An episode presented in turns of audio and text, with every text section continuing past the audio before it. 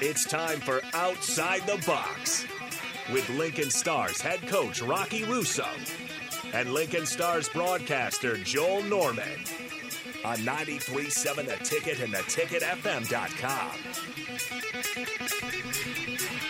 And welcome in. It's another edition of Outside the Box here on 93.7 The Ticket. As always, our show being brought to you by Raising Canes. I'm Joel Norman, and we're joined by the head coach of the Lincoln Stars, as always, Rocky Russo. Rocky, how are we doing here tonight? Doing good, Joel. How are you? Pretty good. Another show here. Excited to have it once again. A tough weekend for the Stars, though. They lost last Friday, a 6 to 3 score in that game before falling the next night at, as well. So a tough road trip, but looking to reset things and a great opportunity this weekend, Rocky, with a couple of home games coming up, but a busy weekend and a busy month in general. The final day of January today, this February is going to be this is the gauntlet. This feels like a pro schedule coming up for the Stars. Yeah, it's uh, it's a lot of hockey in a, in the shortest month of the year, and and uh, you know we're going to have to manage our workload. We're going to have to manage our recovery. Obviously, we're starting the week uh, or the uh, month off with a three game weekend, so um, you know it's a it's a challenge that I think is exciting for the guys, and you know we're gonna we're gonna have a pretty good idea of where we stand in in the conference and in the the league at the end of uh, February 2023. Yeah, now of course the NBA has issues with load management. We're not going to see that with the Lincoln Stars of this month with a lot of games, but you're right. There are going to be some opportunities in there to kind of, you know, try and get the guys some rest in general. What's your mindset going into a busy month like this because of that? In a way, it's got to be exciting, a lot of opportunities, but that fatigue factor, like we mentioned, that's, that's something that's going to be present either way. Yeah, you know what? It's it's all part of the deal, and uh, you know it goes back to the schedule. I, I wish that in those uh, one one game weekends early on in the year that we would have played two, and uh, and we'd probably you know you'd only be looking at a normal month of February instead of uh, a couple three game weekends and a mid mid game week and uh, midweek game and everything else. So, um, you know it's it's good. Uh, I'm excited. I'm looking forward to it. It's a it presents a challenge and you know it'll we'll have to monitor the way the way we're uh, practicing and and uh, you know we'll be doing a lot more video and a lot more stuff on the dry erase board and maybe some less stuff uh, actually on the ice for practice because you do need to to give the guys some time away from the rink and some time to rest and recover. But uh, that's all part of the process. It's so interesting you don't see it many other levels of hockey. Three days in a row where you're going to have games. I mean, hockey is one of the most, if not the most, physically demanding sports. You know, just the, the hits you take over the course of a game, the wear and tear is different compared to a lot of other sports. What's a way that you'll you'll try to keep the guys fresh leading into these games? We talked about a little bit after them, giving them the time off, but heading into this busy weekend, what are some steps you're going to take? Well, you you manage it just the same. Okay. You know, you, you you focus on their their rest and how much time they have off in between skates. And, um, you know, tomorrow I move practice back an hour so that they have an extra hour to sleep. Um, you know, and, and they certainly didn't mind that. But, uh, you know, I, I think anything we can do to get them extra rest is really important. And, um, you know, these are such big games for us. We're in a we're in a dogfight in this division, and obviously, the last two weekends didn't go great. But uh, just as quickly as they went the wrong direction, they could go right back in the right direction. So, you know, there's an awful lot of hockey left, and our goals are still well within reach. And and so, we're going to do everything we can to make sure that we're in the best condition we can be come game time. Stars with three games again this weekend, as you mentioned. They'll host Sioux Falls this coming Friday. Haven't seen them at the Icebox since the home opener, September 30th. So it's been a while since fans have had a chance to see them. The next night, this coming Saturday, a 6:05 p.m. game with Sioux City. Before then, traveling to Sioux City this coming Sunday for a 3:05 game. And Rocky, we talked about some of those challenges of the three games in three days. What's something that kind of excites you about it? What opportunities does it maybe present that are something you look at and you go, you know what, this is a good thing, and I'm looking forward to that. Well, you've got six points on the line and, and an opportunity to, to collect a lot of ga- uh, points in a weekend. And I suspect Sunday for, for us is probably a game in hand uh, against the two teams that are above us. And and uh, you always want to take advantage of those. And, and so, you know, when you've got when you've got two home games, those are certainly exciting and great opportunity for us to collect points and and uh, hopefully we're playing really well heading into Sunday and, and we take advantage of that game in hand. But uh, we're obviously not looking forward to, to Sunday right now. We have a, a very good opponent on Friday night, and, and that's our main focus. Only three regulation losses at home this season. Looking to keep it right at that number heading into the weekend. First taking on Sioux Falls. It's been a few weeks actually since we've seen them. That was a beginning of December the last time. And the last time you guys faced them, you were a little bit shorthanded because of the World Junior Championship, World Junior A Challenge. They were dealing with that too. Now you get a crack at them pretty much with everyone back to full health, but so is the same case for them. They'll have Sam Harris once again, but you'll have all your top guys. Uh, what excites you about seeing the Stampede again this coming Friday? Just a different opponent, you know, and and uh, they're they're well coached and they've got a good club. They've got good goaltending and and uh, you know, it's there. There's no days off in this league. Every team we play is is very challenging and tough, and and uh, you know we have to be up and ready for it. And and you know we're we're kind of in that mix now. The the USA Hockey trade deadline's next week. Uh, now there is a, a separate trade deadline in the USHL, but uh, but the parameters on, on making those moves are a little different. But um, you know, teams are trying to decide whether they're in it or they're out of it, and and uh, the standings are so tight in in the Western Conference that uh, you know even even the team sitting in the bottom right now is is well within reach being in a playoff spot yeah. with a couple of wins. So you certainly can't take anybody for granted. And and uh, you know I know that there's some trades that are gonna. Uh, be announced in the next 24 to 48 hours that really strengthen a couple teams in our conference and and so you know we're gonna we're gonna see where we fall when it comes down to uh, what we want to do with our roster. But um, you know it's it's a grind every night, and and uh, you know whether we whether we make trades or we don't make trades, we like our team quite a bit, and we've won 20 games with them, and and we know that they give us a chance to win every night, and that's all you can ask. I was talking to Waterloo's broadcaster the other day, and he was he said he looked at our roster. and He said, "You guys are kind of the model of consistency. The roster's been largely the same since mid-November." how nice is that to kind of have the same group of guys in place that you can start to gradually build things up over the course of the season like this? Well, you know that's a that's a, a tip of the cap to uh, to Nick, our GM, and and uh, Billy Puglisi, our our former assistant GM, and and uh, our scouting staff that did a good job of identifying players. And you know, I'd I'd like to feel like I'm a part of that, but that's what those guys do, and that's their job, and they're very good at it. And and so, you know, we did a good job of building this team in training or in main camp and then ultimately training camp. And, um, you know, we, we don't believe that, that there needs to be a ton of changes to be made. And, and that's a directive from, from Mr. Fernandez and something that I agree with. Now, with that being said, when the right move comes to fruition, you, you make it. And, you know, I look at uh, the Doug Grimes trade that we made last year. That was uh, obviously a, a, great trade. Um, you know, acquiring Mason Marcellus was a great trade. Um, Worked out pretty well. You know, so you you you have to move good pieces, and you have to you know it, it's sometimes it's a little easier for for the folks that are doing personnel um, because they're they're a little bit separated from the room.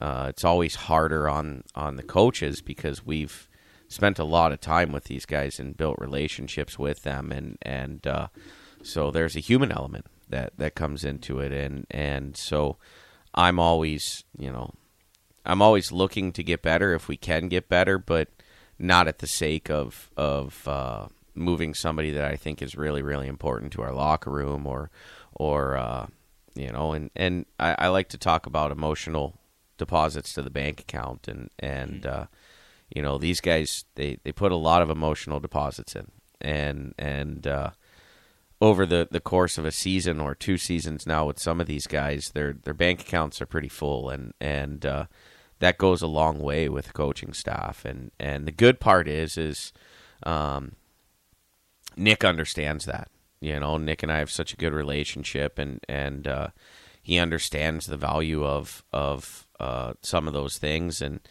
you know, we have a common goal. We want to win. We want to win a Clark Cup here in Lincoln and, and bring it back. And uh, I don't know where they'd have a parade.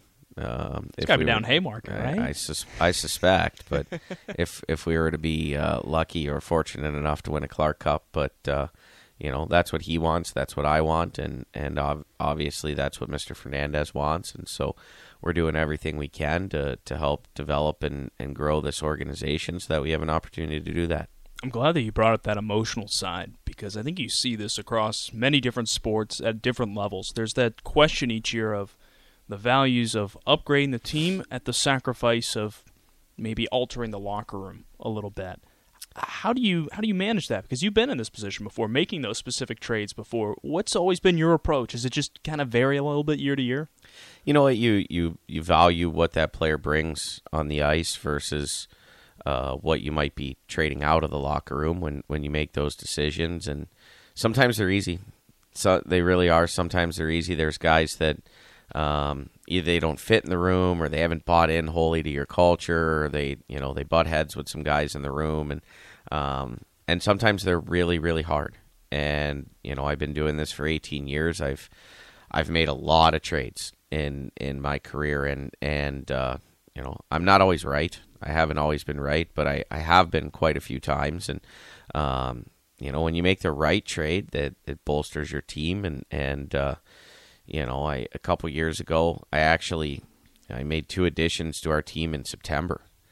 Uh, I added Gabriel Seger, who's now a, a dynamic Division One college hockey player at Cornell, and Logan Genuine, who scored 60 goals for us in 60 games that year. And so, when it came around trade time in February, we didn't do anything. And uh, you know, everyone's like, "Oh, what are you, you going to do anything?" And I said, "We we made our trade deadline moves in September."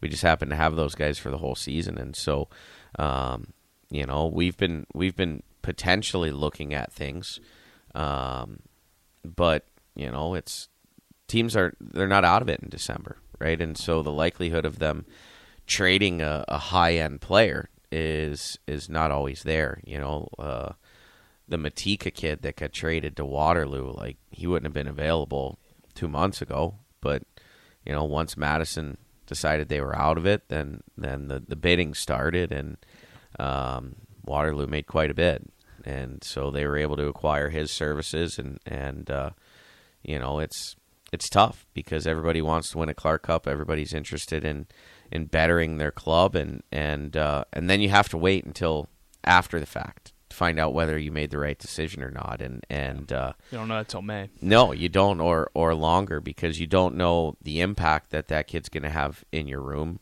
in your billet house, in your community. Um, is he going to buy into what you're what you're selling as a staff? Is he going to mesh with your group? Uh, is is you know was he producing because you know the way things were run there were a little loose and he gets into some structure and things don't go as planned. Like there's there's so many variables. There's so many variables and and uh, you do the best you can with the information that you have and and you hope that you're making good choices and and uh, I mean the reality of it is is that's no different than when we select the players for this team. You know, we, we do our homework and, and we make sure we do that that character check and and uh, figure out whether that kid has the right personality to be a part of our club. And um, but but you're never going to hit 100 out of 100 times. And and so if you do make a mistake, the the real challenge is is knowing when to to to cut your losses and move on from somebody and say, hey, I made a mistake and this didn't work. And um, I imagine that's the most challenging part. Well, you that means you you have to admit that you you you made a bad choice. And uh, you know, as as I've gotten older, it's it's easier for me to to admit if I make a mistake and and uh, um, move on from it and and worry about what tomorrow holds instead of what yesterday was. So um, we'll see. We'll see. I I'm I'm you know I really like our group is the bottom line. I really like our group. I think we have a lot of really great guys and, and really good hockey players, and um, they work hard and and uh, you know that's that's what our fans ask for is a is a blue collar hardworking team and I think that's what we're delivering. Yeah, that's what they've been doing so far. This is Outside the Box being brought to you by Raising Canes. You're on 93.7 The Ticket, chatting Lincoln Stars hockey with myself, Joel Norman, and the head coach of the Stars, Rocky Russo. Love to have you be part of the show. Give us a call on the Honda of Lincoln hotline, 402 464 5685, or text us on that same line, the Sartor Hamann text line, 402 464 5685. Talking a little bit about trades, the trade deadline coming up a bit here in the USHL. And Rocky, we were touching on that emotional element sometimes of it. It's tough to trade certain guys. I wanted to ask you about this. Have you ever had a trade where it was just, it was a really tough one where you where there was a guy who you thought I don't want to get rid of this guy, but we kind of have to make this trade because the guy we're getting back is going to help us so much more right now. Oh yeah, I, I've done that many times. Um, I've I've gotten emotional in in those meetings. Um, I will tell you that when I was coaching in St. Louis in 2009-10, um, and this is a funny story because it's like that Kevin Bacon six degrees of separation, but um, we traded a player right at the deadline. Um, that player's name was Nick Peruzzi. Nick Peruzzi was the associate head coach here two years ago in Lincoln. Wow. We traded Nick Peruzzi to uh, to another team in, in Michigan, the Michigan Warriors, or I don't remember where we traded him. And our captains came in the room and they said, "You can't trade him." They said, "We want him here. He he's." And he was a 13, 14 forward as the time at the time. He was a young kid, uh, first year junior player, and uh, and so we they walked out of the room and Jeff Brown looked at me and he's like, "What do we do?" And I'm like, "Jeff, this is the first for me. Like, you know, I I don't think we should go back on what we did. Like, we we did what we thought was right." I said, "But we should consider their thoughts and and their emotions." Now, we did make the tournament and we were we did a terrible job at the tournament. We and we didn't win anything and um you know, who's to say whether the, the trade going through would have impacted us or not? But um, we ended up pulling the deal and, and keeping Nick around, and, okay. and uh, you know, our, our captains were very persuasive in their in their opinion on why they wanted to keep Nick, and um, Nick's such an awesome guy. Like I, I've you know, I, I was privileged enough to coach him, and then got to know him, and and uh, it's funny how things work. He um, he started coaching not long after he quit playing, and I was coaching in Philly. And all of a sudden, he was the assistant with the North American League team in Philly. We were playing out of the same building. Um, and then he got a job in Youngstown, which is where I was from, and I first started my coaching career. And then he ended up here in Lincoln, and now I'm here in Lincoln. And Small so world. Um, I don't know if I'm going to Northern Michigan next. I don't know. That's where he is. We'll see.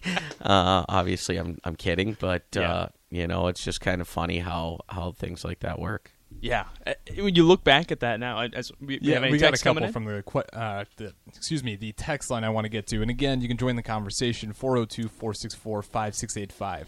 Uh, Bill asked, "Do you have any idea when the US USHL will go back to interdivisional play? Sure would be nice to see an Eastern Division teams play at the Icebox." I agree with you, Bill. I can't wait to play teams outside of our conference, and and uh, I I cannot confirm it because I don't know for sure. Um, there is a lot of speculation and conversation um, that that we will start to mix in some Eastern Conference games next year. Um, whether that means a full slate of Eastern Conference games or not, I'm not sure yet. Uh, I do know that in talking with Nick and talking with Alberto, that that they're interested in having East Coast or Eastern Conference teams on the schedule as well.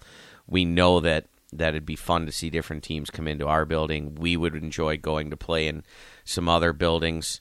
Um, and and truth be told, I you know I'm from Youngstown. Like how much would I love to go back and I started my coaching career in Youngstown and and uh, um, now I you know I'd love to be able to go back and coach against them as the Stars head coach. So Here's what we got to do, Rocky. We've got to make sure the schedule's set up next year, Fall Classic, and then go to Youngstown right afterward. Hit it while we're over on that side of the country anyway, right? I wouldn't be opposed to that. I really wouldn't. It would be cool to to spend a week and you know you could make it a ten day trip and you could play them and you can even shoot over and play Chicago on the way back Yeah. and um, you know Muskegon or Green Bay like and then look at Cedar Rapids and Dubuque. Why don't we play them now? I, I'm with They're you. not like they're shorter trips than Fargo. Yeah. They're just as long as as some of the other trips that we take. So um, we'll see. But but Bill, the short answer is we all agree, and we want to have those uh, those Eastern Conference teams here in the icebox soon. Uh, and then we do got one more. Uh, this one says kind of a random question, Coach, but heard you're a good cook. What's your best dish? I would like to think I'm a good cook. I um, I've heard great stuff. I, I would say you know.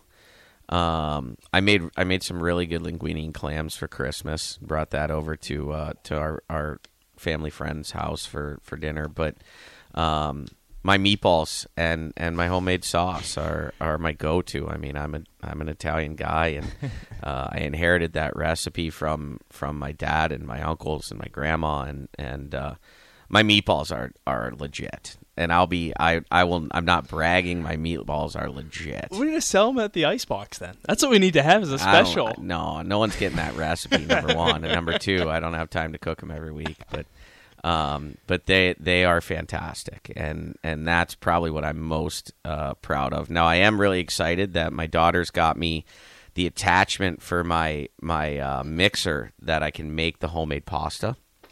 And so that's on my agenda. My mom's actually flying into town tomorrow with her husband, and so looking forward to uh, to having a day, uh, probably Monday actually, when we're off of making making sauce and meatballs and homemade pasta, and um, and I do need to get the staff over to to have have their taste of the the sauce and meatballs too. So.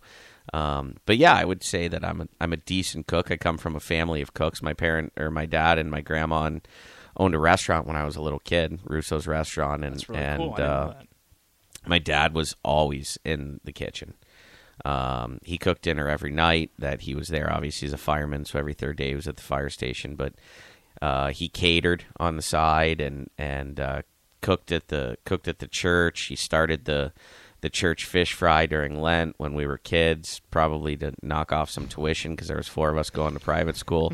um, but he's always, you know, like he just was always around the kitchen. My grandma was always around the kitchen, and and now my uncles are too. And and so it's just kind of something that uh, you know you learn by watching, and and uh, they, they they always enjoyed it so much that now that that I've uh, got a family of my own, that's that's something I really enjoy doing. Now, explain to Stars fans about the story with the meatballs from earlier this season with the jersey auction, Well, um, if they haven't heard it already.